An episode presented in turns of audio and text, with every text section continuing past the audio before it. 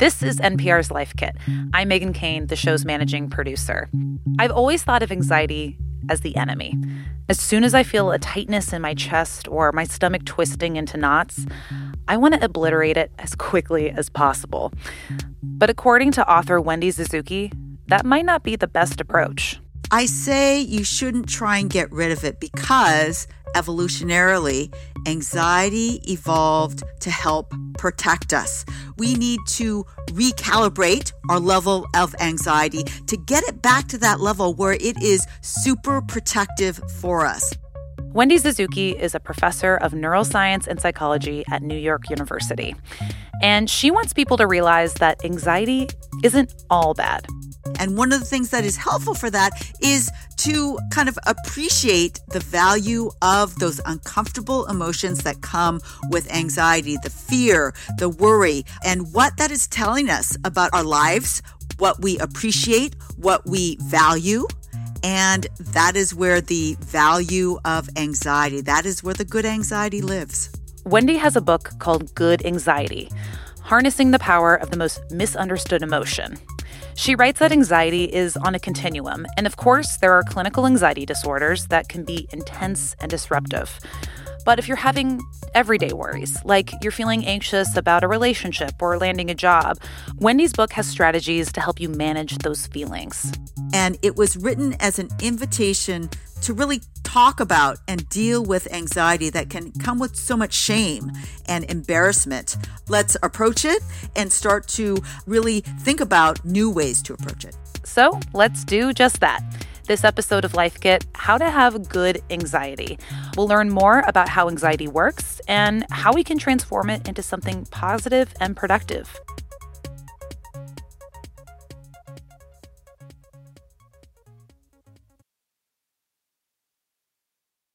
How do you want people to reframe anxiety in your mind?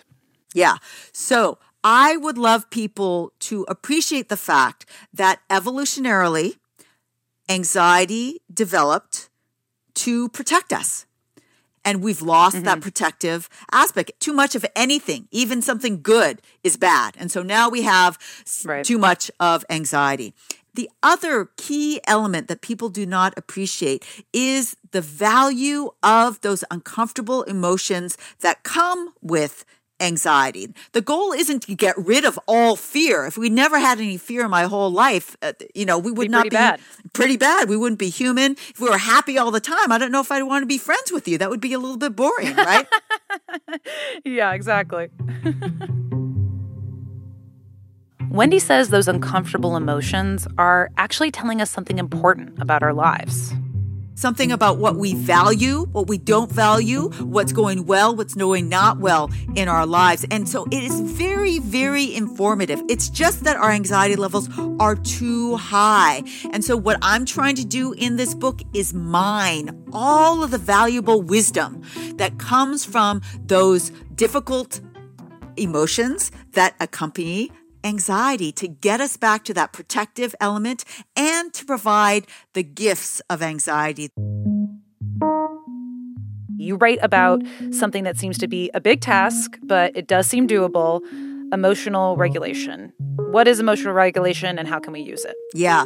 So emotional regulation is creating techniques to, um, you know, to get you to an emotional state that is productive for you. And often that means uh, getting yourself out of uh, the, the deep state of anxiety that can happen from various situations. Here are my top two immediate relief approaches to those feelings of anxiety. Number one, deep breathing. It always comes back to deep breathing, doesn't it? It comes back to deep breathing.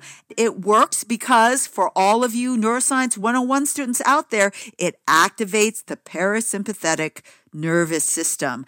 That is an immediate soothing mechanism that you could even do in the middle of the conversation with that anxiety-provoking, annoying person that you know you're going to get anxious with, and they don't even know right. you're doing it. So that's tip number one. Deep breathing, activate your parasympathetic system. Tip number two comes from ten years plus of research in my lab and other labs that show the transformative power of moving your body on both your mm. cognition and your mood. So moving your body, getting your heart rate up a little bit with just a walk, a little power walk, walk up the stairs, walk down the stairs, can have an immediate effect on your anxiety levels. It's going to decrease your anxiety, depression levels because increasing your heart rate stimulates the release of dopamine, serotonin, noradrenaline in your brain. I like to say it's like giving your brain a wonderful neurochemical bubble bath. Oh, that sounds nice. Yeah. Don't you want a neurochemical bubble bath? Oh my God, all the time. Yeah, exactly. Wendy says that preparation can also help you regulate your emotions. If you're feeling anxious about an upcoming job interview or a presentation, ask someone you trust to practice with you. Have them ask you the hardest questions in this situation that they can think of, that you can think of, and practice, practice, practice uh, uh, getting comfortable. I mean, um, it's scary. The first time I did a radio interview, the first time I did a podcast, I was nervous. I mean, same. Yeah. You know, same. So practice. You, on your end, you're thinking about the best, you know, most insightful questions to ask. And I'm thinking about, oh God, I hope I can answer her really insightful questions that she's going to ask me. Oh, you're reading my mind. So let's go a little bit more into the upsides of anxiety. So we're kind of getting at this now, but so what are the gifts of anxiety? Like what, what can it do for us? Number one is a gift of productivity that comes from anxiety. So often anxiety kind of shuts us down. We can't, we can't work. We can't focus. However, here is a gift that can come from your anxiety, and it comes from a particular part of anxiety that many of us have, and that is that what-if list that comes with your anxiety. My anxiety makes me a better neuroscientist because I think about all the worries about the experiment and what if we didn't, we didn't do that, and what if this happens? Everybody can use this. Turn your what-if list into a to-do list. And I'll tell you why I think it's so satisfying. It's satisfying because, again, going back to evolution, our stress response and the anxiety response was evolved to be resolved with an action. Our stress is getting our muscles active to do something, to take some action. Transforming those what-ifs into to-dos helps resolve anxiety, says Wendy. You feel like you've done something about it. But what about those days when that's just not an option, when you're too anxious to do anything? Everybody has days like that. For whatever reason, you had terrible sleep.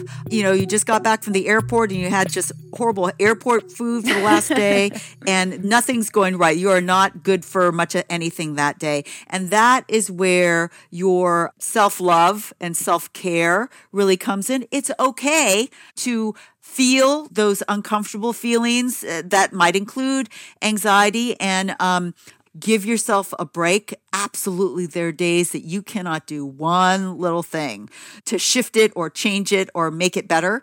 Be kind to yourself um, with these emotions because they are difficult. This is great. I feel like we're leveling up, you know? Um, and to even take it even further, you talk about this concept of sort of supercharging resiliency as a, as a key here to uh, transforming anxiety into good anxiety. So how can someone build up that muscle to get their resilience in this strong enough place that they can really, uh, you know, harbor a storm when they feel like their anxiety, their everyday anxiety is kind of flaring up? Yeah, yeah. So the secret is to approach every single anxious situation with a curious, with an, an activist mindset that allows you to think about, well, what are, what are some of these different ways that I can approach it? So even if you handle it terribly, but you learn something about the next time, that can go into your resilience piggy bank, into your stress inoculation piggy bank. But if you end up coming out of these situations saying, oh my gosh, I don't know if I'm going to get through the next one. It's, you know, I have no choice. It's just everything's coming at me.